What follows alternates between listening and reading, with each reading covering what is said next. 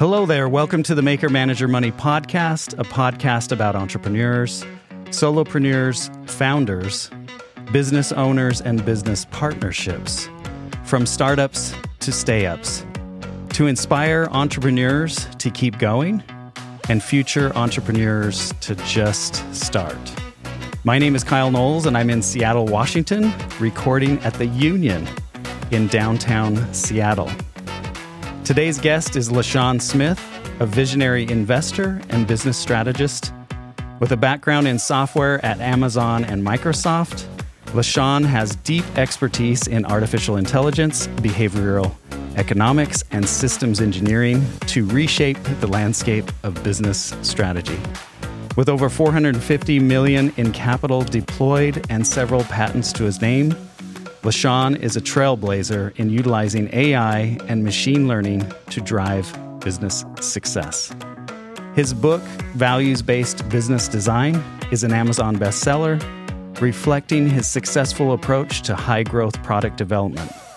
As founder of CAGR Investments, he propels software companies to exponential growth, emphasizing financial returns, relationships, and time efficiency.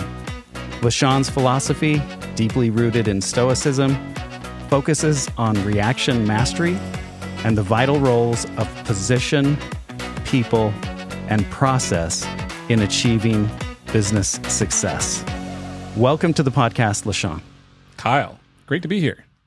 Let's keep it loose, have some fun. Let's do it. All right, where should we start? Where should we start? Well, I mean, I just finished your book, Values Based Business Design. Cool. Appreciate that. I totally wish all my podcast guests had written books that I could read before doing their episode, since I, I feel like I know you so much more uh, and better than I otherwise would have. So, I guess my first question is what are the words that describe your values? Well, I'll start with two things. First, you know, my personal values are uh, easy and top of mind. I have a North Star. I think everyone should have a very concise North Star or constitution. Mine's six words and three sentences Know thyself, make things stay free. And it's primarily to make sure I don't you know, break into jail and do something because of inertia or chasing status or because it was the easy way. And I've really found that, you know, having that you know set of words like keeps me honest. It holds me accountable. And so that's at the very core. Now if you expand beyond that there are words like stay curious. Uh, i believe to a large degree entrepreneurship is just an excuse to be a lifelong learner uh, that pays you very well. And so like you know there are so many things around um, facing our fears, our self development, uh, you know, moving without fear, uh, being you know highly transparent. These are all values that to me are non-negotiables.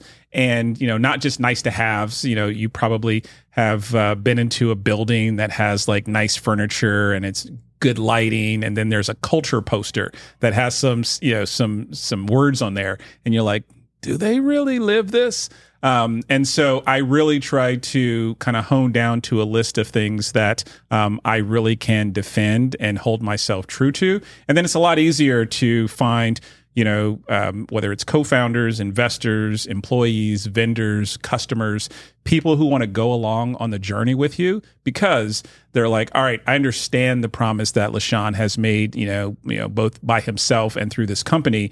And I just think it's requisite in today's world that's hyper polarized for us to really communicate what we stand for before we get into telling and talking about what we're selling. I love it. I love the answer. And how many years did it take you to sort of arrive at your values then? Well, I will say, you know, in the very young age, I had the hints of this, but I kept messing up and I kept violating my values, right? So it wasn't so much that you couldn't talk to, I mean, we could go way back, right? You know, mm-hmm. you know, middle school, you know, high school. I had uh, a couple things that, you know, worked to my advantage is one thing for whatever reason, and uh, there's a couple of moments that happen in our lives that you know leave a mark with us.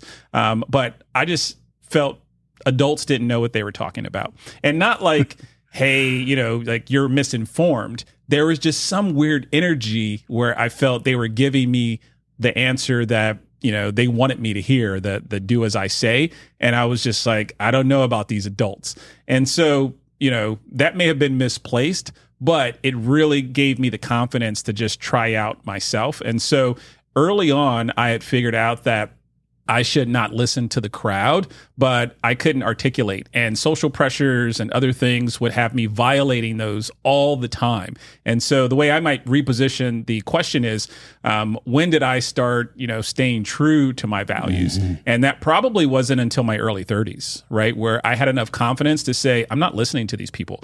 And so that has been really the journey for me, um, not just to be able to articulate those, but to make sure I don't uh, violate them. And I, and I, and I use that word violate kind of like aggressively yeah. because you need to hold yourself accountable to whatever you say, right? And so for some people, you know, and I've had this conversation with many, many, folks that I, you know, coach or mentor. A quick sidebar, you know, if you hear me say those words, I have this flow of um, you coach folks with a framework, a toolkit, not very personalized. You mentor folks for their situation at hand, uh, and then, you know, if they've demonstrated that uh, there's someone that you really want to kind of see get to the next level, you need to sponsor them. You need to use some of your social capital to help them open the next door. It's not enough to just give people advice. You have to put yourself on the line. And, you know, there's a process to get to know someone, observe their behavior to see if that's worth it. Um, but when I coach and uh, and mentor folks, one of the things I talk about is, all right, where do you really want to go? Like you get to define where your destination is. I'm not here to tell you what winning looks like. Um, but once you articulate what that is, okay, now I want to put together systems to hold you accountable because you said this was your destination. And so many times I hear folks saying, well, you know, I don't want to be in the hustle culture or I don't want to work this hard or I don't like, okay, no one's saying you have to, to do these things. You told me your destination was X. Is that really your destination or, or do we want to, you know, go old school, change the uh, directions in the Google Maps and, and go somewhere else? But if you're saying this is where you want to go, you want to get there predictably, you then have to ask yourself, you know, you know, how bad do you want that? I like it. Um, so it, it's interesting because in the book you talk about you use two different words. I'm trying to remember the two words you use: uh, the sort of intention versus your willingness to actually do the thing. When you, when you talk about destination, right? Right. You can say I value something, but then your actions are sh- showing that you maybe don't value that. Can you talk a little bit about those kind of the discrepancies between one's actions and one's values? Yeah, I heard a great articulation of one small tweak you can make to how you commit to things, uh, where you say, I will instead of I can. So if someone says, you know, um, can you write this memo next week, uh, you know, by by Tuesday morning? Can you um, join this committee for such and such? Can you go talk to this customer? Can you invest this money? Um, all of those things, you know, have an out. And if you say, I will invest this, now you're like, oh, I'm on the hook. Um, and what you'll find yourself is is communicating with more precision. You'll say, I will invest if these things are true by this date. Like you'll find yourself forcing more discipline in how you communicate and clarity because there's a commitment. I will. And so so that's a good starting point, but if we were to kind of summarize I think what is for me one of the most important takeaways from the book, it is really figuring out what values you're willing to go out of business to defend. And to me, this is where like rubber meets the road. This is not just marketing copy that you get to change next year. Like you have to dig deep and say, what do we stand for? Um, there was a great, I don't know how how deep the science was, but uh, there's an entrepreneur. His name is Patrick Campbell. Uh, he started Profitwell, sold for a couple hundred million dollars, and he did a study on um, simply applying more societal values to a company. So let's say you sell cupcakes, and uh, what he found is if you go really hard articulating the values, you can get a 20 to 40% lift on revenue. And I've like like I love that because it gives us directionally like a real number. Like what what is it worth? Um, to to go and live your values uh, as a company. Uh, and so that's a starting point. I think where it gets mixed up sometimes in the media is when we look at what's happening. This is top of mind right now with with Elon. Folks are saying, "Hey, um, my values don't align with Elon. My values do align with Elon. Um, you know, folks, you know, like Disney came out with their their financials over the last few days, and they said, "Hey, we've maybe over-indexed and alienated some of our customers." Um, and my point is, I'm not on either side of the fence from from a business standpoint. Um, I just think if you attempt to say everyone is your customer, in today's society, it is going to be very hard to make all of those customers happy because you're going to have like this homogenized, like watered down version of whatever you offer. And if you're a small company, um, and when I say small, you know, this could be small in employee count, it could be small in top line revenue, but you know, for the most part, if you're not working at a public company or some massive, you know, five, 10,000 plus employee uh, company, you're probably small enough if the leadership has the courage to lean into this and you can compete with a Disney in a way you couldn't, you know, years ago because folks are really yearning uh, companies that say we stand for something. Uh, I'll give you one more anecdote. Um, I think it was, um, I think it was Downy. Um, or Bounty. Uh, it's one of these CPG companies. Um, I don't want to get the the wrong company, but recently they had made a commitment that said we are going to stand strong um, and plant a tree for every such and such action we take. You know, to kind of make these paper towels. Um, and you know that was in the ZIRP, the zero interest rate policy period. And what happens? Um, times get hard, and you know interest rates are at a different price point, and they released a press release saying like, "Hey, we're going to reposition this." Right? It's like Tom's Shoe saying like, "We don't, we don't give the one shoe for every you buy." like you're just breaking the promise, right? And so the reason this values based approach is so powerful is it's a proxy of trust. And so many times, whether it's marketers, salespeople, the the founders themselves they use these proxies these words to kind of infer what they stand for. And in a world where it's so hard to cut through the noise and get attention sometimes you just need to say it. You need to be explicit this is what we stand for. And if you don't break that promise goodness like you have so much runway. And you may never be able to take that company and then say we are going to grow to serve everyone but if you have the right type of investment and capitalization strategy, you never need that. And and this is, you know, we'll get to maybe um, how I think about how to fund and capitalize businesses. Uh, one of the reasons I think so many companies should never go the kind of traditional leveraged uh, you know PE um, route or uh, the the kind of VC backed startup route is because you have an edict to get to a certain size in a certain time window, and that's going to force you to start expanding and serving more customers. And you know invariably it's going to test your values um, you know versus your profit seeking interests. It's uh it's fascinating. And do you have any uh examples of of companies that are doing this really well, standing by their values? Well, I mean, the obvious is on the the political front. I mean, you can see, you know, conservative coffee brands emerging that say like this is what we stand for uh, and then on the flip side you'll see folks who have much more liberal um, you know policies um, there's a indirect piece that you see in some places where you know it, it'll really talk about anything from like made in america right like like that's uh, i think a common thing where it's just you know, whether it's protectionism or some underlying value, for some people that's a huge turnoff. And they're like, we're a global economy and we need to help everyone. And other folks are like, if it's not made in America, I don't want to buy it. Um, and so uh, I think it's WeatherTech. Uh, they make uh, inserts for trucks. Uh, if you listen to any of their advertisements, it's very clear they're underscoring the made in America to project their values, right? And for some people, again, what I love about it is um, it's polarizing, right? For a long time, uh, if you looked at someone like, let's say, Ellen, the, the reason I find the rise in, I guess I call it fall, but at some point everybody has to exit stage in entertainment.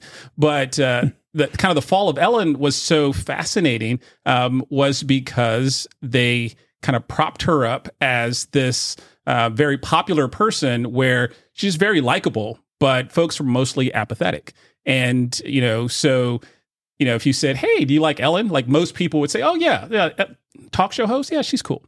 but people weren't ready to ride and die for Ellen, right? And so as soon as, you know, some controversy entered, you know, the the the conversation, she's done, right? Um, and you you counter that to folks who are highly polarizing, you know, like let's say like a Kanye West. It took him doing some really egregious and extreme things for his core fan base to say, okay, this is enough, right? Um, but they stuck with him for a ridiculous amount of time, and some of them are still there, um, which is quite surprising. Um, again, you know, back to the Elon conversation, there are folks who um, are highly offended and are turned off by what he stands for, and others are like, "That's what I'm seeking." Um, and I think we're seeing this on a public scale. The closer it is to a B2C company, the more I think this this starts to matter. So, you know, if we'll stick to the Elon um, example, as we think about X, there's all this drama going on on the conversations he had uh, at that recent interview. At the same time, um, they're a little more muted at Tesla. People are like, well, you know, the Cybertruck is this dystopian thing, and you know, Tesla's lost lost their magic. You know, these are the same reporters just kind of bleeding that over. But then you get into SpaceX, and it's a little quieter. You get into Starlink, and it's like you don't hear any of the conversations. And so I do believe there's a thread here that um, how can you use values to really drive is uh, i think at least for now um, going to be more amplified on the b2c side than you might see on b2b okay. So i, I want to talk a little bit about technology. You, you mentioned uh, tesla but just for any companies out there what do you mean in your book that pursuing technological innovation might not be the winning strategy for all companies?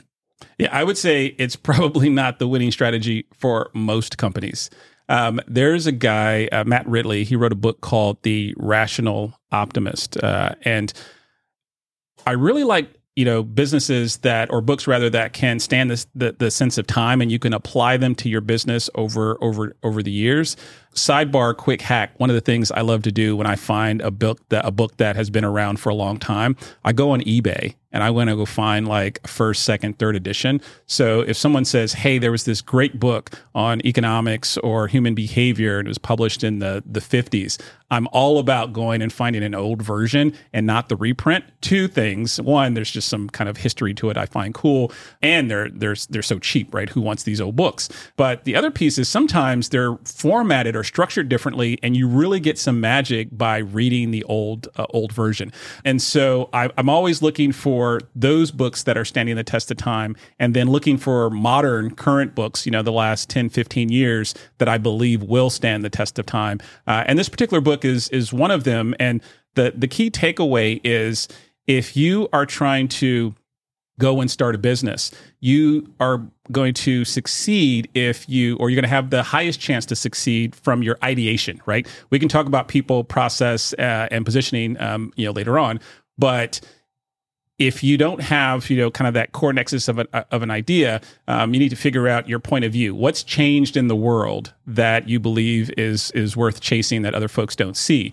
And and his his point which i really love is like what you want to do is be uh, a contrarian that has an optimistic view that is also pragmatic, i.e., rational. So that's the rational optimist. And and the reason I love the flow here is you're trying to find things where the rest of the world sees everything going in one direction, and you see it going in the other direction, and it's optimistic. And so AI is one of these things. When I see the media coverage, I find it fascinating that people want to project, and it's not surprising, but it's it's fascinating. They want to project the idea that if IA comes, they're just going to make us work for them. That's the human condition coming from a place of scarcity. For thousands of years, we've lived in a world where we didn't have enough food, we didn't have enough energy. And so our brain thinks, oh, well, when AI, you know, becomes, you know, you know, we hit the AGI um, level, it's just going to make us work for them. We're going to be their employees, and it's like, no, I believe that you know, even if we get close to AGI, um, what those tools, you know, I'm not saying like, is it going to be sentient, but regardless of, of its cap- capabilities, it's going to say, well, what is scarce? Energy is scarce. All right, let's go figure out, you know, maybe cold fusion is just a few you know, large language models away from like solving unlimited energy? What does that do to all the wars that we we we have to fight, right? We we fight so many things around resources, uh, and so I think so many things could be reshaped. Um, housing could become dramatically cheaper if we could take you know all sorts of raw materials and produce them without any constraints on energy, right? Uh, and so I don't believe that um, you know AI is going to lead us down to some other um, you know kind of dystopian future. Now, I think the humans with more leverage with these tools are going to be who humans are, and so they might do bad stuff with these tools, and, and maybe we can come back to AI later in the convo, but.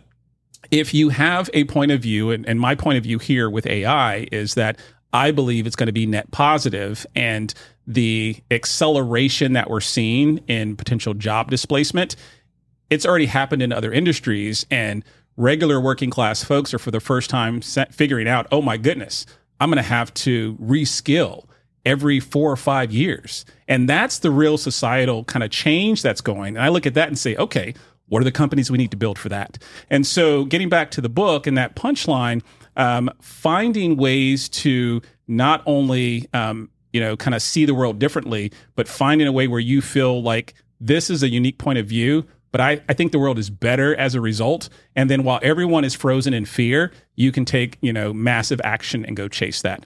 So, so then, all right, so what do we do at that point, um, you know, uh, as far as invention? The same author, he has a new book um, that talks about invention, and uh, I think it's a it's not surprising that he's written you know a couple books in the same category. And he has this nice framework that says first you're going to look at the inventors, and the inventors almost never win then you're going to look at the innovators, and the innovators um, are the folks who go make it real, right? So if you look at someone like Apple, for instance, Apple's not really an inventor. There, there's not a ton you can look at. There's some material science and other things they've done that's pretty cool, but they haven't invented invented that much. Uh, and yes, they got plenty of patents and what have you, but but like you know orders of magnitudes that's not the place of invention that's the place for innovation you know i worked at, at microsoft for a while and I would have buddies who say, like, Microsoft just stole this idea from so and so. And if you look at the history of Microsoft, uh, there isn't a ton of original invention. And we want to tell ourselves these kind of societal flows that, oh, the inventor gets compensated. Almost never does the inventor get compensated. I mean, you can go way back to, you know, Tesla and Thomas Edison. You know, like it just does not work out that way. And so I believe that the inventors, if you're drawn to be an inventor, go for it. Know that your ability to capture economic value for your invention is going to be low because over the course of time, ideas are worth zero. Execution is worth everything. Now, it doesn't mean we shouldn't celebrate these folks and you know give them accolades and and find other ways to support. Um, but the idea is not really the magic. This is one of the reasons you know people will say, "Hey, LaSean, I got this great idea. I need to, to you to sign an NDA before I share." Like, no, like like if your idea is so fragile that me hearing it puts it at risk, uh, you're not getting any money from me. And so I take Matt's framework and I add a, a third pillar, and this kind of wraps it up back to your question, uh, and add operational excellence. And so you can say, what business am I in? Am I going to be in the invention business? I'm going to do deep tech. I'm going to do something really complicated. It's going to take me 20 years of a moonshot to go figure this out. Am I going to be an innovator? And I'm going to bring the right messaging, the right production, the right, you know, manufacturing efficiencies, all these things to go extract value? Uh, or am I going to be just a really exceptional operator who knows how to find a market, communicate to that market, and deliver uh, an innovative product to that customer? And if I if you look through those buckets, it, it's it's fascinating because it maps pretty well to the different type of um, businesses and capital sources. A lot of the inventors tend to be VC backed type companies because they're chasing these moonshots. The biggest market cap companies in the world tend to be the innovators. People don't love to hear that, but it's like they have this labor and capital engine to go build things at scale, like the electronics in an Xbox or a PlayStation. Like it's amazing because of all the innovation and cost controls and other things that happened. And then if you're like, all right, LaSean, we're, we're all over the place talking all this macro econ stuff. If we get it back to like, so what do we actually go do? I'm saying, you know, if you are not a big public company or you're on the VC train, um, so what do you do? I'm saying you should go don't invent anything, don't innovate anything.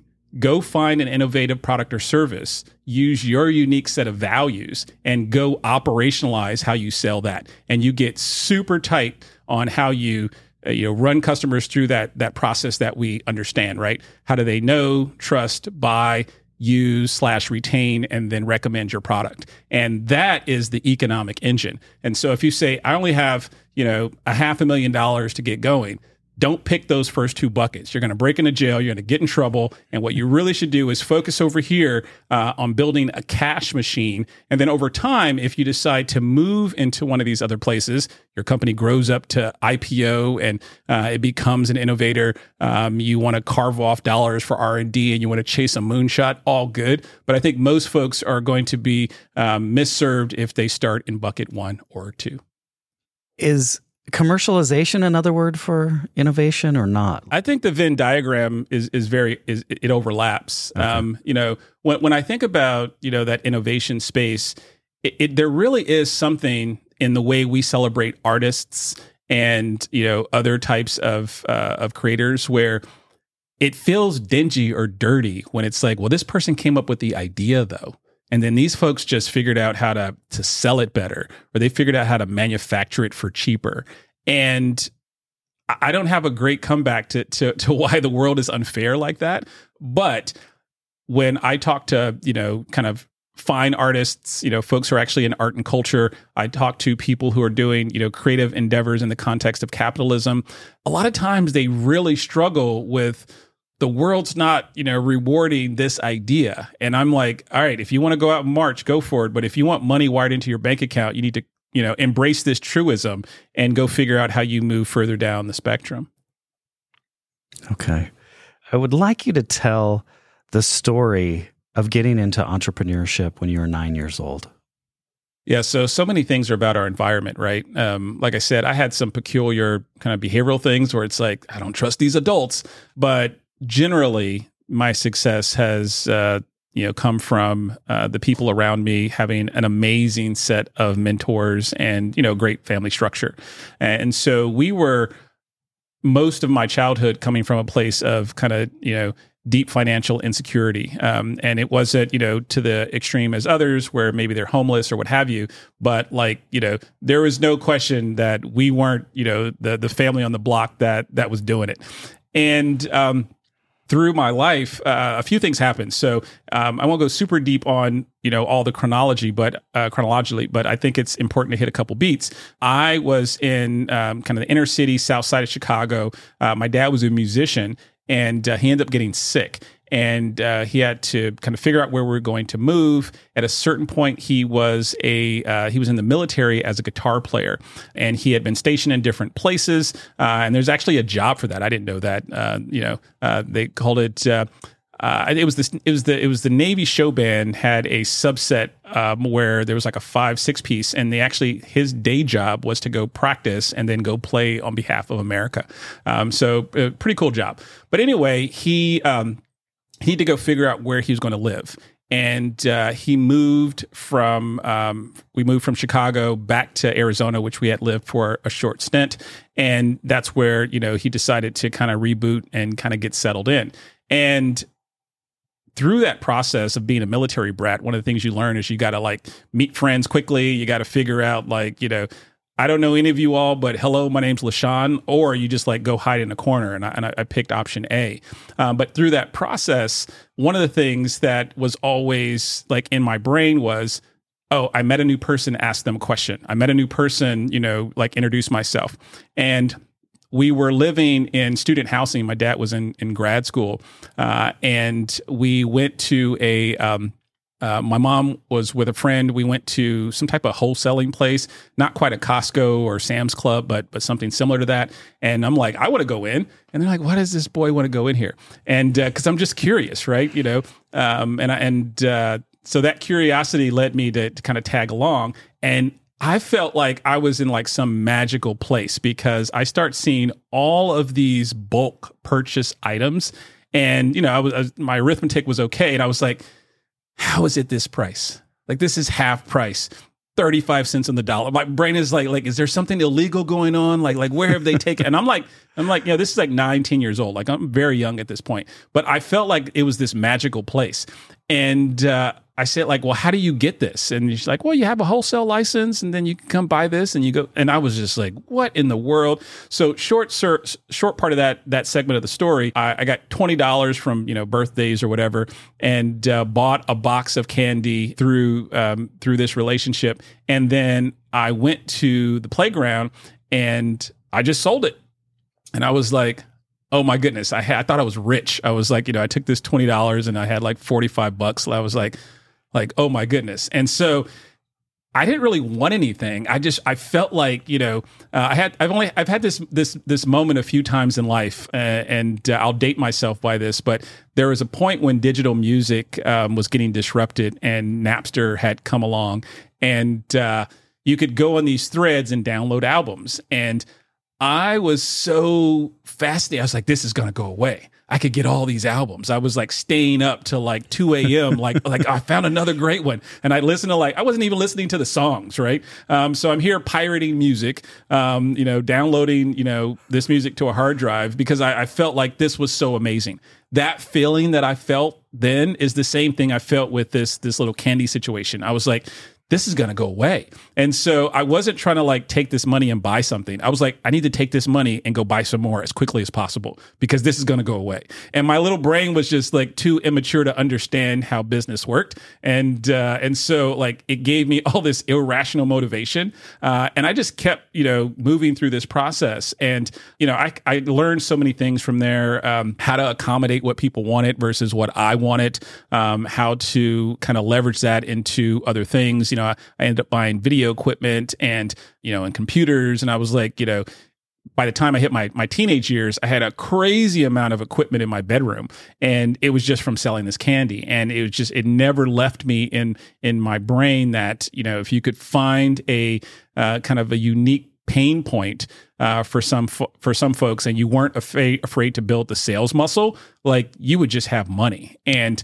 uh, for a long time there, I didn't even have. Um, uh, a bank account. And so I would have like we would move from different places and I would have all this cash like in these odd little kid boxes and containers. Um, and I didn't want my parents to quite know how well it was doing. And again, I thought I was like doing something wrong, right? Uh, now I wasn't paying taxes, so I guess I was doing something wrong there. But I was like, oh my goodness, like like I had all this cash. And so through that process, what I again really took away was you could control your destiny if you could find a good problem and weren't afraid to sell. And that's kind of permeated through, you know, a number of steps in life.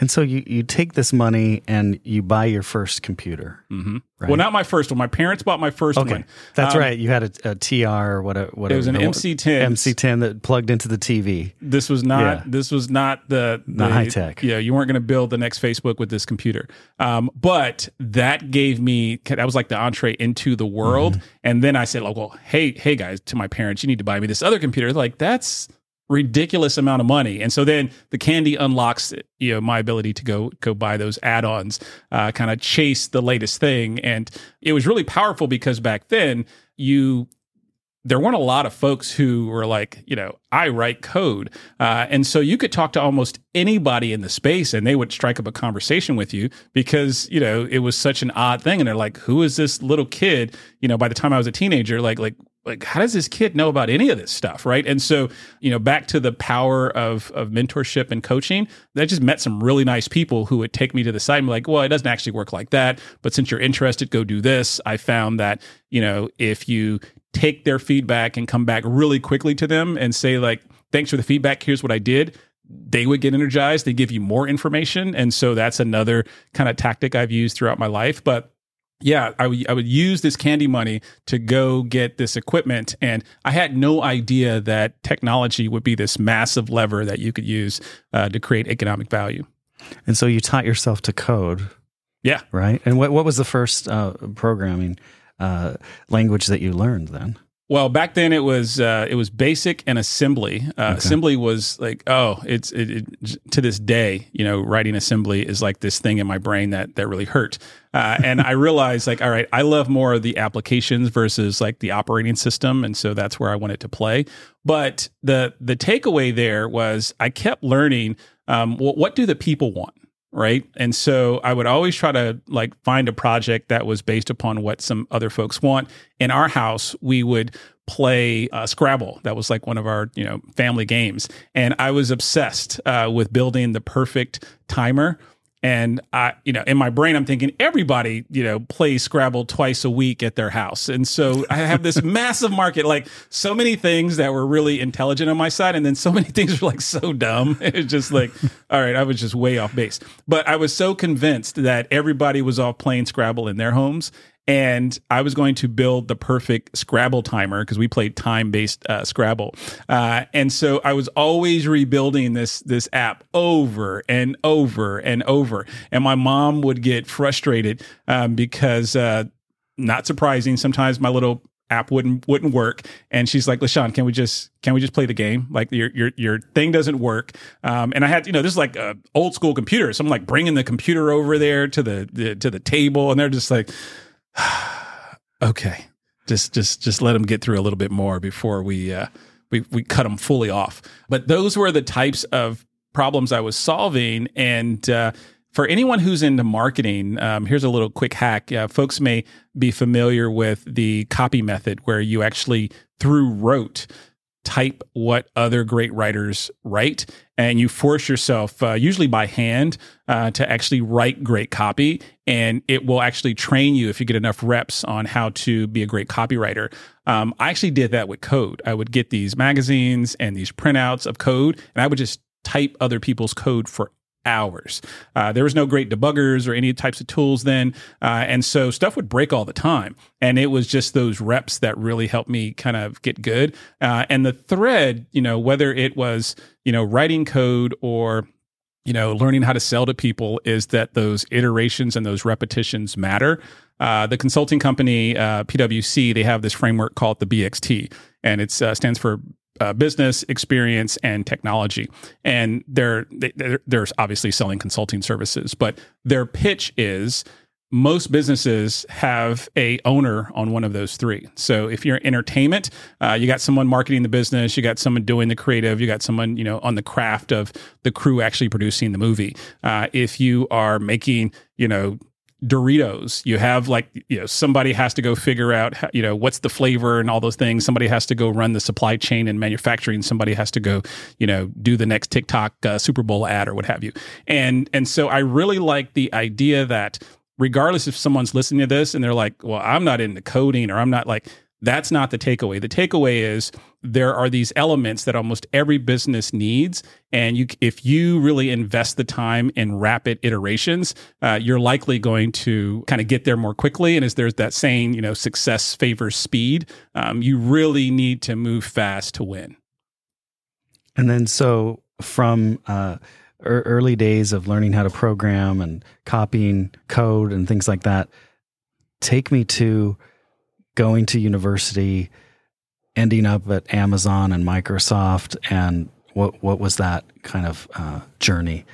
Yeah, so much I believe of our success is again our environments, what we get exposed to, but also feeling and seeing what's possible. So I was doing all this stuff with code, and it wasn't until there was someone in our church who, uh, and it was totally random. Um, I'll say I'll use the word random here, um, but you know, there was this serendipitous moment where he said, uh, "Hey, um, LaSean, you want to ride with me? But I got to stop at my office." And here's how my world was: uh, when I was young, I didn't know anyone who worked in an office. Zero, zero people. I mean, plenty of my, you know, my family they were blue collar workers, or you know, you know, whether they worked for the city or, um, you know, my mom was a teacher. I, I didn't know anyone who went to an office every day. And I was just like, whoa, I want to go to an office. And when he, we got there, there were all these computers. And I was like, what are these computers for? Like my brain is like, other people have, they use their computers at work. Like, like I had no idea what, what was going on here. And, um, he said, yeah, we do data processing. And he started breaking down what it was. And there was two things. One, I saw it Like, and it wasn't some fancy office. It wasn't like this wasn't like a nice place, but it was like it was so real. And there's a guy who looked like me, and I was like, and so what do you do here? And he's like, oh, I own this business. And I was like, I was so confused. Like my whole world construct was like, okay, like this this is a thing. So I um I ended up um finishing high school early and I went to junior college. This is another really interesting part of my journey um, where I was doing so many dumb things. Um, but I finished high school at 15. And so I start full time at a junior college because I was nowhere near mature enough to go off to a proper college myself. But my parents like, well, what are we going to do with this guy? Uh, and so they, they put me in this community college. Uh, we were, we were in Arizona at that point, back in Arizona. And we were uh, you know, I, would have this crazy schedule where, you know, think think about a, a kid in, in a, at a JUCO. They don't have that much to do in class, right? And so here I am. I would show up at this point. You know, the languages were uh, COBOL and Pascal and some of these other things. I think the database was DBase. One another thing I, I did there, I got my hubris got in the way. In one of my first classes, I got a D. Um, and this was horrible. I still have that transcript as a reminder uh, because I was just on autopilot. I was like, I got this. This is this is light work.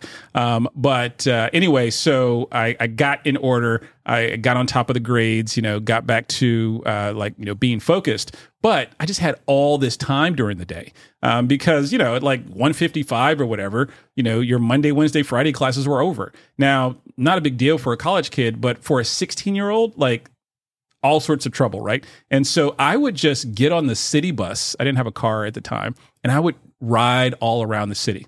I'd go into stores, I'd meet people. I, I was just like a really odd kid. But this taught me so many things. I mean, I don't even know if today's parents would let their kids like roam around a large city on the bus by themselves. And I wasn't asking my parents this; they were, you know, they're at work trying to kind of keep everything together. Um, but I just didn't have anything to do during the day. And it's to me, it speaks to something that I value now is that you need to give yourself space to breathe, observe the world, and kind of find uh, these moments of opportunity. And sometimes we're packing our calendars so jam packed that you can't you know find that moment where there's a spark where you see something uh, that's an opportunity that you're uniquely qualified to to uh, to go and tackle but nevertheless um, i decided that once i was wrapping up that that uh, associates program I go home one day and I don't remember what my, my parents were talking about, but they were trying to give me some more responsibilities and I was like, I'm out of here. So I, I borrowed my dad's car and I drove to the military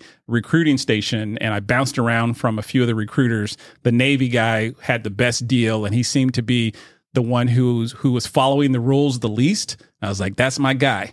And they gave me a really good package. I went in the military and um, finished my undergrad while I was there. And during this whole process, it was just kind of this oscillation between me being fascinated by media production but also you know just in love with you know with coding. Uh, and so once i got out of the military i still didn't really understand corporate. I didn't understand capital investments. I didn't understand you know how the large companies you know like like a microsoft even hired right? Like i didn't i didn't think like well i should just move to this city and just go get a like I'm, I'm an adult now and i'm still so ignorant right and so I move back home and I start working for these small web development shops and other types of things.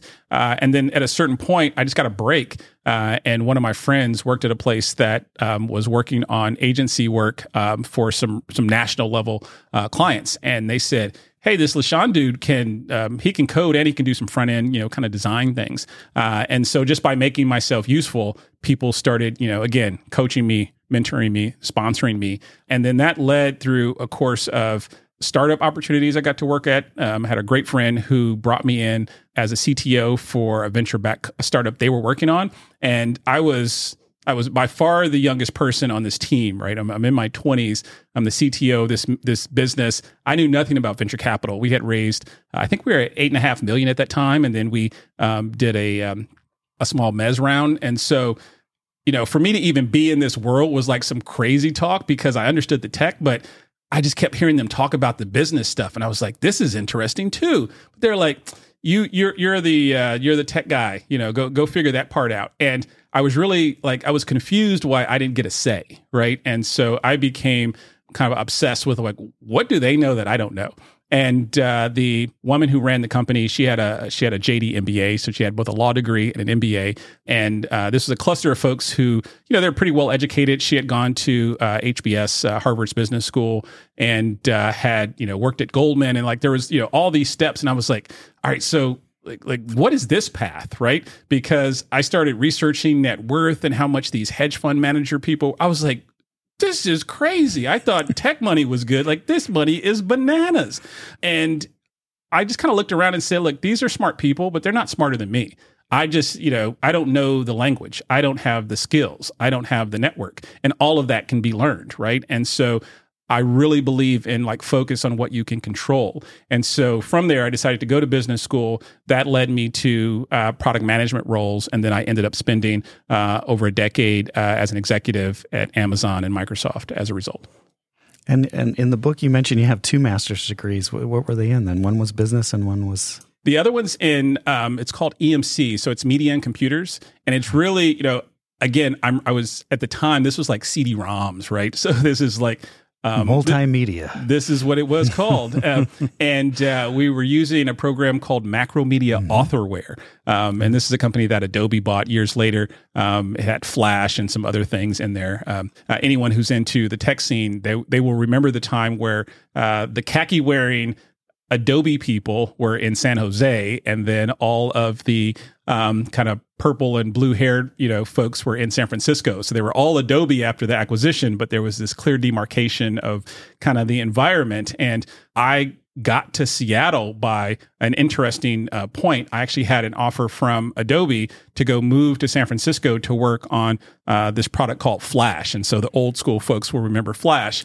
Um, and then in the 11th hour, I got an opportunity to come to Microsoft. And uh, I was like, which one of these do I believe is the more durable uh, place? I think I'll have more fun in San Francisco. I think like I had all these ideas in my brain, but I was like, I don't know like I have all these historical reference points, and I was like, a place that someone like Bill Gates built is probably going to teach me more than you know going taking this other job. Uh, so that's how I got to to this region, even. But the the thread there again was. Um, you know, really just kind of taking one opportunity, not being afraid to move from that to the next one, even though there was uncertainty. So, do you believe that it's um, it's more about the who than about the how? It's funny you say that word. This is like I don't know if this is just trending right now. So I've heard that that um, question a couple of times. I think it's both who is the team, um, but also who is the customer. And I don't believe you can decouple those. Uh, I think you could have uh, an individual or a team that is pointed at the wrong problem, you know, for the wrong customer, and it's still not going to work and and it's really really important i believe to uh, do that assessment as early as possible. Yeah i think i, I mean it more personally i guess. Mm. uh, because i heard the other day your net uh, worth or your network is your net worth. Oh yeah. And so it, it just reminds me of people saying you know it's uh, focus on the who and it's it's who you know it's who you meet that creates these opportunities, yeah. not necessarily how you go about things. I mean, you have to be ready, obviously, yeah. to to take advantage of those opportunities. But when I'm listening to your stories, it's like, okay, someone took you into this warehouse, right? Someone someone's you know took you into an office someone said oh what about this opportunity and you ended up in these different places because of someone i mean obviously you were talented you knew your stuff but it usually was someone that helped you to get to these different places. Does, no, that, I, does that make sense? I love that point. I, I would maybe uh, rephrase it. I like to do semicolon ands on okay. a lot of ideas. Um, I would actually maybe park the why in front of that. So 100% mm. the who goes before the the how um, I would actually park the why in front of that because that gets back to the thread of this conversation on values. Yeah. So, so why should that person care to use their time, their social capital to to help a little kid out, right? And you know, I, I've continually found that people who are very successful, not marginally, or you know, they're just you know they have their own imposter syndrome. Like no, folks who generally have figured it out. Those are the folks who almost will always help you if they feel you're doing it for the right reasons. Like I, have rarely met someone, you know, you hear in the you know, our nomenclature, you know, I have all these haters. I don't have haters. I have doubters. I have people who love me who in the past have maybe um, said, Hey, LaSean, I don't know if that's going to work because they're projecting their fears. But I don't have haters. Um, and so I've really found that if I focus on the why uh, and I'm very honest with myself, it's okay if I meet someone and they're like, This guy doesn't get it. Um, I used to be really offended by, you know, my VC peer friends who um, really look down on lifestyle businesses. And, you know, I just realized they're playing a different game, right? And, it, and it's okay. And it doesn't matter that, you know, I choose to move very differently. I'm not a big believer that uh, OPM, other people's money, is the best way to get to your first, you know, kind of seven figures of liquidity. I think there's so many other you know more predictable ways but if those folks are playing that game, then they're going to tell you that's the you know, like your path may be suboptimal. And so 100%, uh, I think you know, the people who you surround yourself with um, are really critical to all of this. And whether or not they, they decide to let you hang out with them, I think there's a why that you need to be able to communicate, uh, even if you're still looking for the vocabulary. Okay. I like that. I like parking the why in front of that, and it does lead back to uh, values. Let's let's focus in on, and then you you you start CAGR. Yeah. What was the what was the shift from you know you're working for I mean some very stellar companies right Amazon Microsoft. What was the shift and what was the turning point for you to go? I'm going to go out on my own and and do this. You know, going back to basically your roots of yeah. being an entrepreneur as a nine year old, right? And what what made what was what happened in your mind to have that shift and go become an entrepreneur? Yeah well you know one thing i will not give my well, many things i will not give myself credit for but but one thing i have to say out loud is i'm fairly risk averse all things considered. I take a very measured approach to things. However i have strong conviction and so, you know, back to the young version of me where I thought adults didn't know what they're they're talking about. I still don't think they do, including myself many times. And so when I see the media covering things or I see a CEO on stage at a keynote or I see a pol- like I, I know at this point, um, it's not always just ulterior motives. Many times they just aren't informed they're they're they're you know moving with uh, you know incomplete set of data, and so I have found extreme conviction that if I believe the way I see the world is right, I'm not going to listen to other noise, right? And um, I don't know if that's a superpower and a kryptonite, um, but it is. It's definitely part of how I move. And the part I wanted to call myself out on is I didn't say like, all right, I've learned all these things. Now it's time to go in entrepreneurship. I've had entrepreneurial experiments, you know, is what I like to call them, in between some of these jobs, right? So I've I've started, you know, four plus one companies. Two of them failed horribly. Uh, one of them was an acquihire. One was a uh, a success, uh, a sale, uh, and then the fifth one, I wasn't really the operator. It was just one of my first kind of all in investments, and I had to shut it down. And so it wasn't so much like I learned all these things. Now I'm ready to graduate to capital allocator and become an no, period, no. And so what happened was I first started to, you know, one of the first businesses I started was you know, beyond all these little side businesses, like real businesses, um, I started an agency and I just kind of gave up because I got burnt out really quickly. Then I went back to a job. The next business was a, a music discovery service, and uh, we were kind of too early, even though we had good talent some other pieces, and we just couldn't crack the customer acquisition cost, you know, kind of nut. Um, next was a uh, an SMS to big screen um, uh, startup. So we were trying to do uh, kind of stadium interaction where you know a big sponsor could go and uh, sponsor some um, you know some game. And what do they get out of it? Uh, they would get all this these sms numbers so they could retarget them. Uh, that would actually that was actually not a bad business uh, but we ended up doing an acquihire and you know so, someone someone bought that. Um, then i started and sold a mobile enterprise company. And that was the first time where it was like oh crap There's like some real money in my bank account. Right. And I did a bunch of stupid stuff. Now, I did have a great mentor who was like, LaSean, don't buy anything dumb for a year. Like, just let that money sit there. Don't worry about inflation. Don't worry about, I got to go hire a money manager. And like, you know, he's like, don't worry about it. He's like, you're going to make more mistakes trying to move quickly um, you need to go get educated, not just on who who are the right support structure folks to put around you, but you know how do you want to leverage this? Do you want to move into capital preservation? Do you want to use this to go, you know, find your next win? Like like you know, do you want to start giving back now, or do you want to give back later? Like all sorts of questions that I was coming from such a place of ignorance on just how to use and like have this type of money that like in my brain it was like oh my goodness, this could be very stressful just to even navigate, you know, all of this. Uh, but I did do stupid things and I just got lucky. Uh, I invested in multiple feature films. We were able to uh, do pretty well with that. Knowing what I know now, I was like, oh my goodness, that like no way should I have done any of those things. Um, another thing that uh, I invested in is a couple spec homes.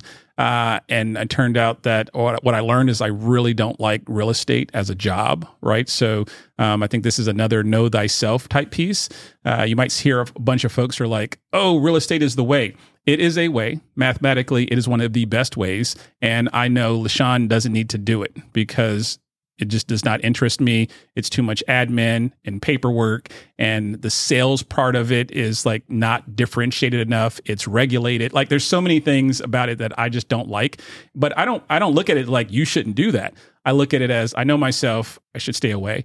And so I did all of these things. I started angel investing. I've probably done about uh, I'm over uh, somewhere in between you know middle 30s to maybe uh, just below 40 um, angel checks that I've written. And so to write that many angel checks, you have to kiss a lot of frogs and you know look at a lot of deals. Uh, and so through all of this, you know, I was moving in and out of of jobs. Uh, and I like to remind folks, you know, it's not that the job you may have sucks or the job that you have, you know, doesn't have enough financial upside. So you have to start a business. Make sure you double check that your skills aren't applicable in some other industry because maybe you just bet on the wrong industry. And uh, I was just reading a LinkedIn post from a friend that he sent me and uh, was talking about, you know, someone had this job making a couple hundred grand uh, and they're like i didn't chase the next promotion because i would only make $250000 more and it wasn't worth the 70 90 hours instead you know i learned real estate and i learned and the whole narrative makes sense the the piece i call out is to remind folks while there are many industries likely most where they're going to overwork you not compensate you properly there are other places where the tailwinds of that industry are just amazing, and you would be startled by how much an employee can make at certain places. Uh, and um, I got really lucky. So I ended up going back to uh, Microsoft uh, after um, I sold that company. And uh, in corporate, they give you these things called RSUs, uh, restricted stock units. And uh, I came in somewhere around $35. Um, and so anyone who knows the the Microsoft stock price today is like that was a crazy run, right? Um, and so all of my bad business mistakes got like cleaned up by like one job, right? And so I don't look at it like I'm smart. Like there's so so so much luck involved in this, but at a certain point, what I realized was. I had c- accumulated all of these interesting experiences and skills that created options and just like a financial option, if I don't exercise it at some point, it's worth zero.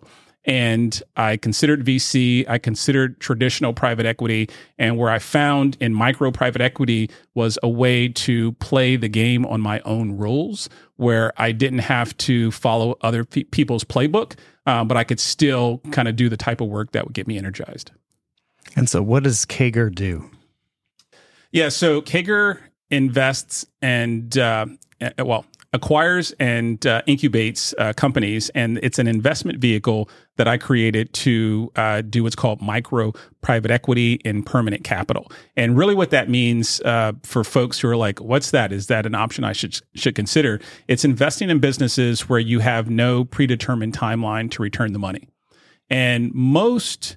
Uh, we'll put hedge funds to the side, but most VCs and private equity firms uh, will use a lot of leverage. They'll use debt. You know, back in the 60s, there was this thing created called the LBO, the leverage buyout. got really popular in the 80s. Uh, the big kind of historical deal was Revlon. Somebody basically, you know, the way the way LBOs worked is, and they still work, is let's say you've built a company and it has the equivalent of a FICO score, right? It has a business score, and you can use that uh, to go get loans, right? That's what S&P and some of these other companies actually were founded on. They were they were do, they were there to kind of rate the credit worthiness of a business. Uh, and so private equity general partners would come in and say this company has a great credit score and they would go raise a ton of debt get a big loan. Uh, then they would pay uh, what was called golden parachute to all the executives. And then the executives would sign off on this deal that may or may not be in the best interest of the company. But they're like, crap, they're going to give us all these crazy exit packages. Uh, and then they load the company up with debt. They take a distribution from the company to pay themselves early up front. And then maybe, maybe not, the company does okay. And and this is how private equity has been run for decades. It's also why sometimes it gets a bad rap. But you know, there are folks who are great operators who do the right thing, and then there are other folks who you know they're they're definitely bad actors. And then there's massive companies that are so big, it's kind of hard to unpack if every deed is evil or every deed is good. You know, I'm talking to massive folks like you know KKR and you know Carlyle and you know Apollo and some of these folks, and they you know routinely do you know three, four billion dollar investments. Um, but the core with all of that is where are they getting that money? Mostly institutional capital and retail money from like our 401ks, right? And so there might be a pension, a um, a university endowment, like all these folks are giving them money to go um, buy companies and run them. And they typically have a time horizon three years, five years, seven years where they have to go return that money. And there's an artifact called a PPM, a private placement memorandum. And that is the document when you're raising money for your fund that you have to say, here's the type of companies I want to invest in here's you know how we're going to use that money here's when we plan to return it and uh, this is this has all sorts of security and trading uh, rules attached to it. So if you if you say something in this ppm and then you're like no we're actually going to go you know buy like solar plants and go arbitrage that like the sec is going to come knocking at your door and you're probably going to go to jail right? And so your fiduciary duty on this whole thing is super super important. Uh, and so i looked at that and i was like all right I like the idea of learning an industry, finding a problem uh, for a specific customer, uh, you know, target audience, and then investing in that. But I don't want to have to deal with all of these rules. I don't want to have to go eat random, you know, steak dinners in Omaha. Like I, I want to do all this stuff that's required to, you know, to make sure you keep your limited partners happy. And if you take their money, you have to do all the accounting and all this stuff for years. Many times a fund doesn't wind down for 10 or 12 years. So you can't just break up with this idea because you have a new thing that you want to chase. Um, you got to commit there. And I know myself, right? Know thyself, make things stay free. And I was like, that ain't me. And so I said, how can I take the structural elements of uh, private equity and go do something different? And what I found was uh, what today is, is pretty popular and known as a holding company, where you have uh, private. Um, uh, usually family offices where they hold a collection of businesses. Sometimes they're related, sometimes they're not. And when I found this structure, I was like, this is it. Uh, and the beauty of permanent capital is that you're making a promise that you don't have to sell this company in three, five, seven years. You're structuring it so you get paid off of um, just the, the, profitability and so the cash flow. So the number one metric I look for all of my investments is just free cash flow. I'm not trying to take a company public. I am not trying to do an M&A deal and sell it to someone else. Uh, I look at very small deals that most folks will ignore, um, typically under uh, $5 million of enterprise value. And so the, the beauty there is I can be pretty sophisticated in a space where there's a lot of unsophisticated people. And at the same time, there's so much deal flow because so many people have something to sell. Now, there people who sell companies because the company's trash. You know, like I said, people process position. They're not selling to the right folks.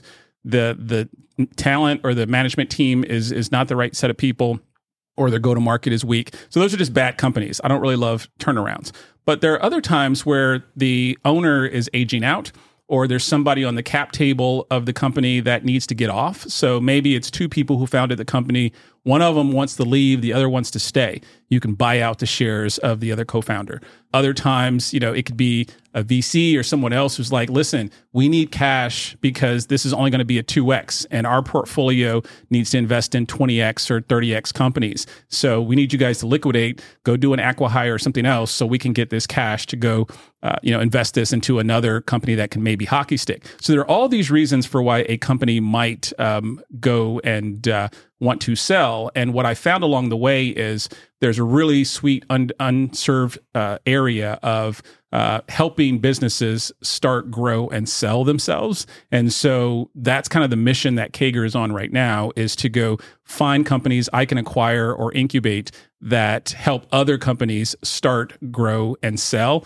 And it's really just a culmination of all these things we've talked about. I've looked at so many different types of businesses. I'm fascinated by prop tech and construction trades. But when I have to like put my money where my mouth is, I'm like, what what LaSean do you know really well? I know how to start a business. I know how to grow it. I know to get it ready for, you know, for selling. And when you look at the companies in that value chain, there's just a lot of, you know, poor brands. You can't name who the winner is. People are, you know, they're not very well run. And so there's just so, so much opportunity in that category. So it's just like a little niche, a little lane. And uh, it's really exciting because I get to take all the pieces from this journey and apply that almost every week. And how long has CAGR been in business then? Uh, so we just hit our anniversary year. So this is uh, this is year one full time. One of the things that I love to tell people is go try this stuff out on other people's dime. So I was still working in big tech while I was uh, you know starting my investments, uh, and so I've been, as I said, I started as an angel and then I started looking at these more esoteric deals. You know, did some some some real, real estate uh, real estate syndicate deals and these types of things. And so I've been investing for about a decade. And the other piece that we didn't talk about is uh, at a certain point when I was in corporate, I was given a checkbook to actually invest on behalf of other companies, uh, and through that lens, uh, I've invested you know hundreds of millions of dollars. And so you get forced to learn how to deploy and allocate capital when that level of pressure is on you um, because you're you know you're writing checks for others. Uh, and so that was almost a proxy to other people's money but it was just through an employment job. And so when i quit like somebody else takes that job and now they're the capital allocator. But those were the steps along the way to both give me i think enough reps uh, and the clarity on how to focus. You know also the beauty of doing a low leverage model today it's just myself my capital and two family offices uh, for for the capital that i deploy. It's not a complicated set of conversations on when to write a check. I can many times get to a term sheet in two days. Um, and so I don't need to string people along, have all these kind of crazy conversations. Now, they may not like my number because they've romanticized that they're worth, you know, four times revenue.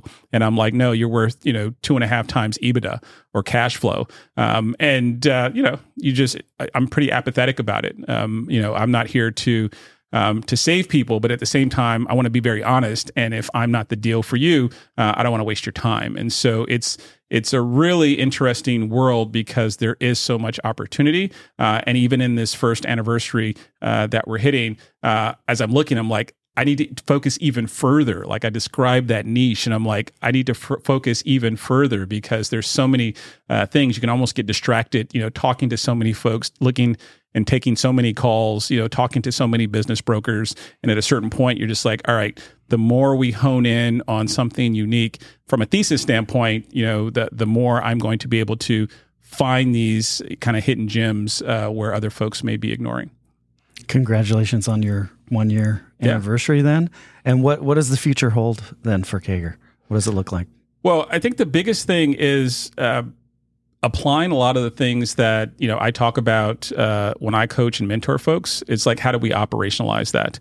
Um, I, you know, I keep coming back to this theme that you know why does most businesses break down? You know, people, process, and position. I don't have product in there, and a lot of times people are like, "Oh, if I just had more money, I could make my product better." That you know. If you think your product is like your favorite recipe, you know, it, it, it's a sandwich. Your sandwich probably doesn't taste good and so, yes, you should go make a better sandwich. You're going to make a better sandwich by having a better process. You go, you know, you know what I'm saying? Like you're not going to mm-hmm. know how to improve this unless you're moving quickly. And so one of the things in the military that I learned was the OODA loop. And so this is where you are um, kind of creating a feedback loop to go figure out how you take action, right? And so many times people think they're moving fast and they don't understand what fast is. I like to say big corporations move in months and years. Mid-sized companies mid-sized companies move in in weeks fast starting you know startups move in in days. And if you're just getting off the ground you need to move in hours. Uh, and so because the more you increase the signal collect some information from a customer feedback what have you.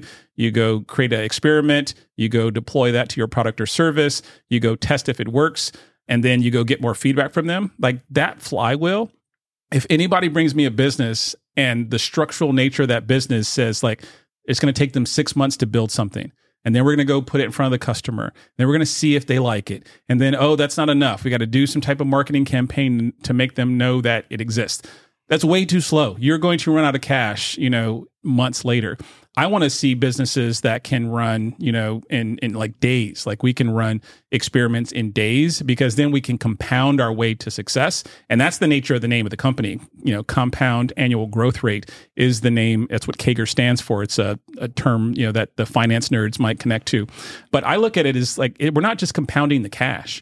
We're compounding the product but also we are compounding relationships based on trust because folks showed up for those values. And so all of this is connected. And the way you connect some of this qualitative, you know, kind of touchy feely stuff on the values with like core finance and process automation, like to me, that's the thread that can really make a small business uh, kind of stand out and be successful. And I'm trying to bring that to more of the the CAGR companies.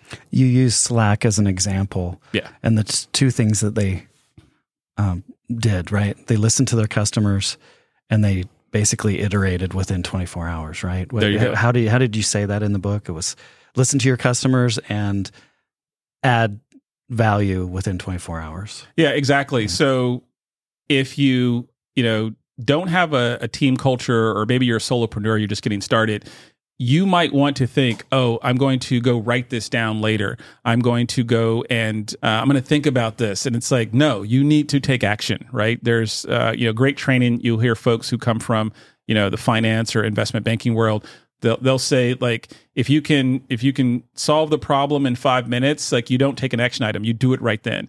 And you'll just find that you move so much faster when you when you when you move that way.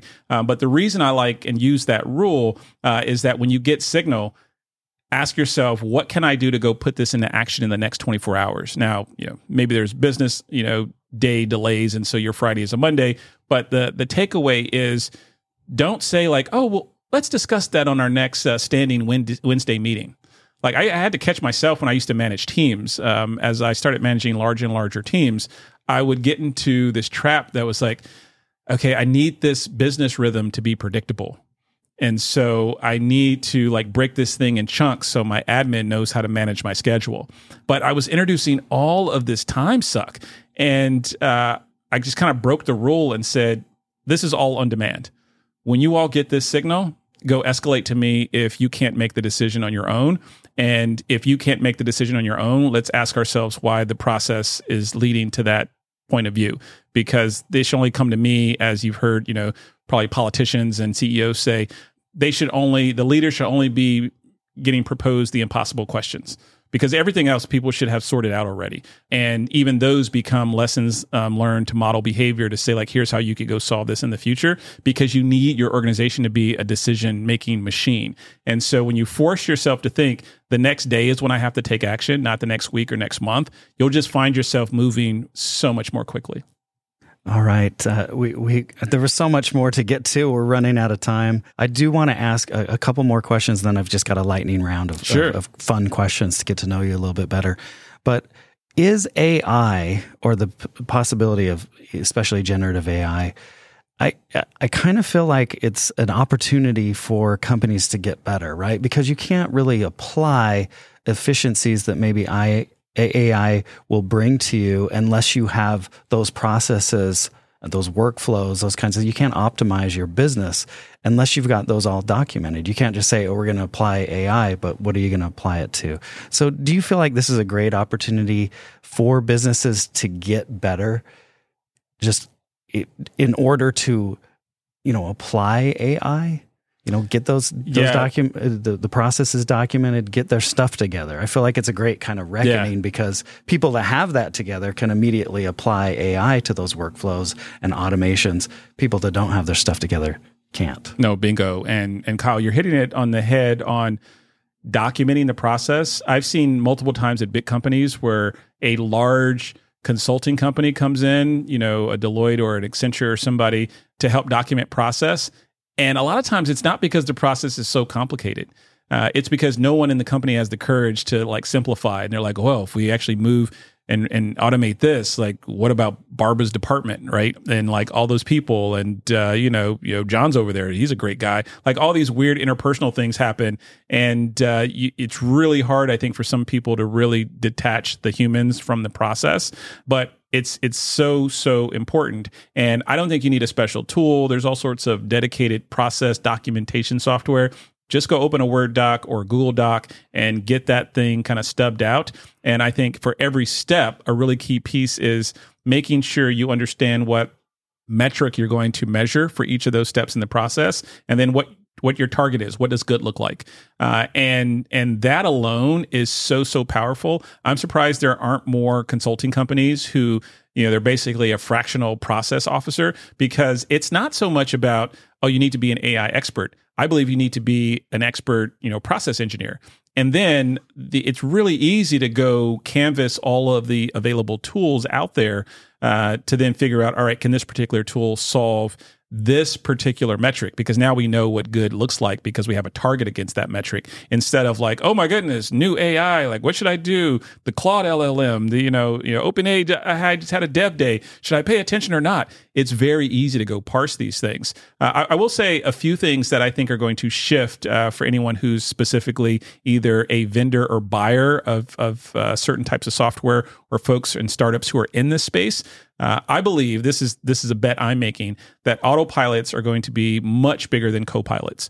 And so if you look at you know what's happening with folks like Microsoft, um, we'll use this, them as an example, but almost every company is following the same model. They're saying, listen, we already have a existing product. We're just going to add a copilot to this. And the reason they're incentivized to do that is because that's just really simple expansionary revenue, right? Like the math on that just just makes sense.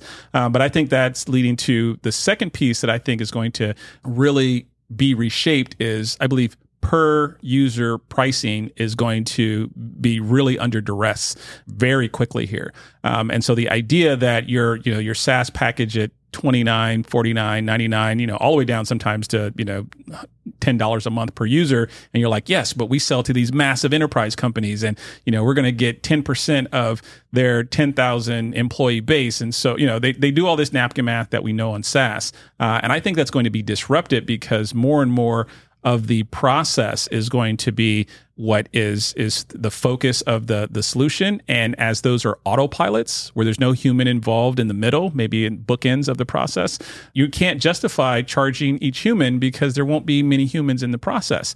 So anybody who's either a buyer of this type of product or is thinking about starting or investing in this type of product i think those are two things. And the third um, which uh, i believe is related a lot of SaaS today, and I'm using SaaS because it's a place I spend a lot of time, but it has knock on effects that people can extrapolate to other industries. It's a really simple product. It's just uh, what folks call forms over data. And forms over data means that you get a web form, you type in some information, and some workflow kicks off. And most of SaaS is that. Um, very few is like, oh no, we do this live video streaming and we transcode on the fly. Like, no, stop it. Most of these things are just simple web forms, kick off a web a workflow. Maybe there's d- data connectors to other systems, and that's mostly what it is. And I believe those types of uh, that category is going to collapse, and you know the Salesforce and the other large players are going to be just fine because they're going to figure out how to move into this next wave. But anyone who's like starting a new company and you're like, oh, my company looks like the old SaaS companies, um, but we integrate, you know, we integrate some Chat GPT or something. Like, no, that is not the winning strategy. I will, I will invest in zero of those companies uh, because I think in the next 36, 48 months, you're going to look at that and it's going to just be reshaped. And we've seen this time and time again. There were high flying billion dollar valuation companies that did XML integration, SOAP integration. Like these were, you know, vernacular and acronyms that people use. And they're like, this is the future. And then little tiny things like JSON came and are like, oh, we don't need you know pre-structured data. Just throw your data in this little format.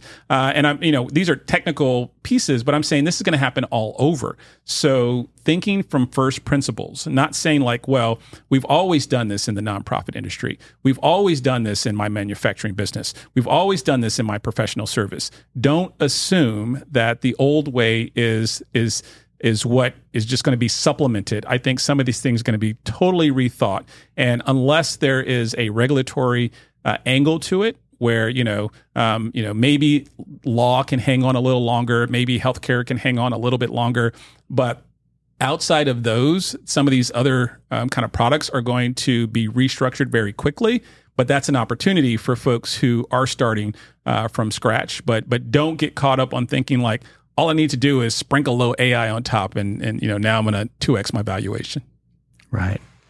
I love that answer. So let's go through a lightning round of questions, yeah. and I might just have a couple more uh, questions for you too. But uh, favorite candy bar? Uh, it is the Kit Kat. Favorite music artist? Uh, my favorite music artist is going to be Jay Z, and uh, this is lightning round. But I have to say, many times when we think about artists, I have two things about artists. I'm I think number one, you can't say it's your favorite artist if you don't continue to listen to them. So you can't say like, "Oh, I love this out." Like, no. If someone ran telemetry on your Spotify or Apple Music account, who would you listen to the most? And so I don't care who that person is, but I think you know you have to really listen to it to say it's your favorite. It can't just be the nostalgia, and I and I loved it when I was 18. The other piece specific to Jay Z, I love the balance on creativity and kind of business sense, and so mm-hmm. that just really appeals to me. I love it because I would say Prince, but do I listen to him today as much as I did back in the day? Yeah. No. So yeah, that's I love that answer. Favorite cereal? Um, I love odd cereals, and so my favorite cereal is the oddest cereal at the moment. Um, and this sounds weird, but uh, as with many things, I like to taste the buffet. And so I don't have any loyalty to the cereal aisle. Um, right now, I'm eating some type of weird almond vanilla granola type thing. Uh, and next month, it probably will be something else. And so my favorite cereal is like, you know, what's the hottest club in your city? I'm always bouncing around. So the favorite one is uh, whoever does something weird tells a good story. I love it. Uh, let's see, Mac or PC? Mac all the way. Um, even when I worked at Microsoft, uh, folks gave me a hard time because I had filled out the exception to use a Mac. Um, that's just how I code. So they allow them in in, in uh, Redmond then. Yes. Right? Okay. Google or Microsoft? This is a great one. Quick call back to AI. So I have companies that are all Google uh, Workspace uh, and then I have companies that use the Microsoft Teams suite and all the stuff that comes along the side of that. Um, one of the things that like I prefer the Google Workspace. However, um, I got exposed to Copilot, and this is a set of tools that Microsoft is offering on top. And I talked just about like you know these big companies are just adding the Copilot. Um, the reason I wouldn't um, compete against that space is I think folks like like Microsoft are going to crush it there. And the idea that you can talk to your documents, you can talk to your Excel file, you can talk to your PowerPoint, you can talk to your Word doc, you can actually have it take action in some of the the PowerPoints, write formulas that you never you know took the time to learn. Um, that's a thirty five $35 a month extra addition. And so for $10 a seat plus $35, you're at $45 per employee. It's almost like hiring each of them an assistant for 45 bucks. Uh, and so I'm a little torn because I'm waiting for Google uh, to come out with their version of it, but I don't think it's going to be as good. Uh, so, so if it's AI augmented, I go Microsoft. If it is kind of bread and butter, simple, I go Google. I love that answer. So, uh, dogs or cats? Uh, cats. Uh, dog lovers, don't shoot me. Phantom or Les Mis? Uh, Les Mis. I've, I've, I don't like musicals. Um, and I own that Blu-ray, and I don't know what it is. Um, I, I, just there's just something about that story that that connects. Uh, maybe it is the um, this narrative, right? Of like, uh, you know, you can make it in all sorts of environments. And uh, that's a thread that uh, resonates with me. What's the book that you recommend the most to people? Um, you know, for folks who have run across a book like mine that's very simple to read, um, it's simple to read on purpose because I want it to be more accessible. And so when I think about book recommendations, you know, there are all sorts of books on like Stoicism that I don't recommend to people because they're complicated reads. Um, or econ books that there's so much goodness in there, but it's just like no one's going to finish it. Uh, and so I really start from will someone finish this book? And the book that I recommend the most often is The Psychology of Money and it's a relatively quick read, but it's very, very easy to read. And the punchline of the book is mostly money and money making is a skill paired with our behavior. And you probably heard the statement, you know, you haven't really learned something until you change your behavior. Like you can have knowledge accumulated, but you haven't learned it uh, until you've demonstrated that your behavior changes. And a lot of what's broken, whether we come from a privileged background or from you know some type of traumatic uh, environment in our relationship with money, so many times that your behavior what's screwing you up the privileged person may be greedy they may be blindsided because they're like i can't lose the the person who comes from a place of scarcity may not move with confidence and i love that book because it really just exposes that we don't have a lot of fingers to point on why our relationship is broken but if we really understand that it can be reshaped we are in control. I love the stoic nature of that. Um, we can react in a different way. And so that's a quick read that I think a lot of folks can get benefit from. All right, LaSean. So um, thank you for being here. I could talk to you for hours. Uh, it's very fascinating the stuff we're talking about. We didn't get go down the rabbit hole on some of the things I wanted to get to, uh, but you say in your book, and I'm quoting here: "People are willing to pay not just for the right to say they own something, but also for the right to have an experience that creates new relationships and memories." And I can't tell you how much that resonates with me. This has been so awesome. I feel so grateful and, and, and privileged really to be here and to have the chance to meet you face to face here in Seattle and learn from you. I wish you massive success in the coming years with CAGR Investments and continued success in all of your personal and professional endeavors.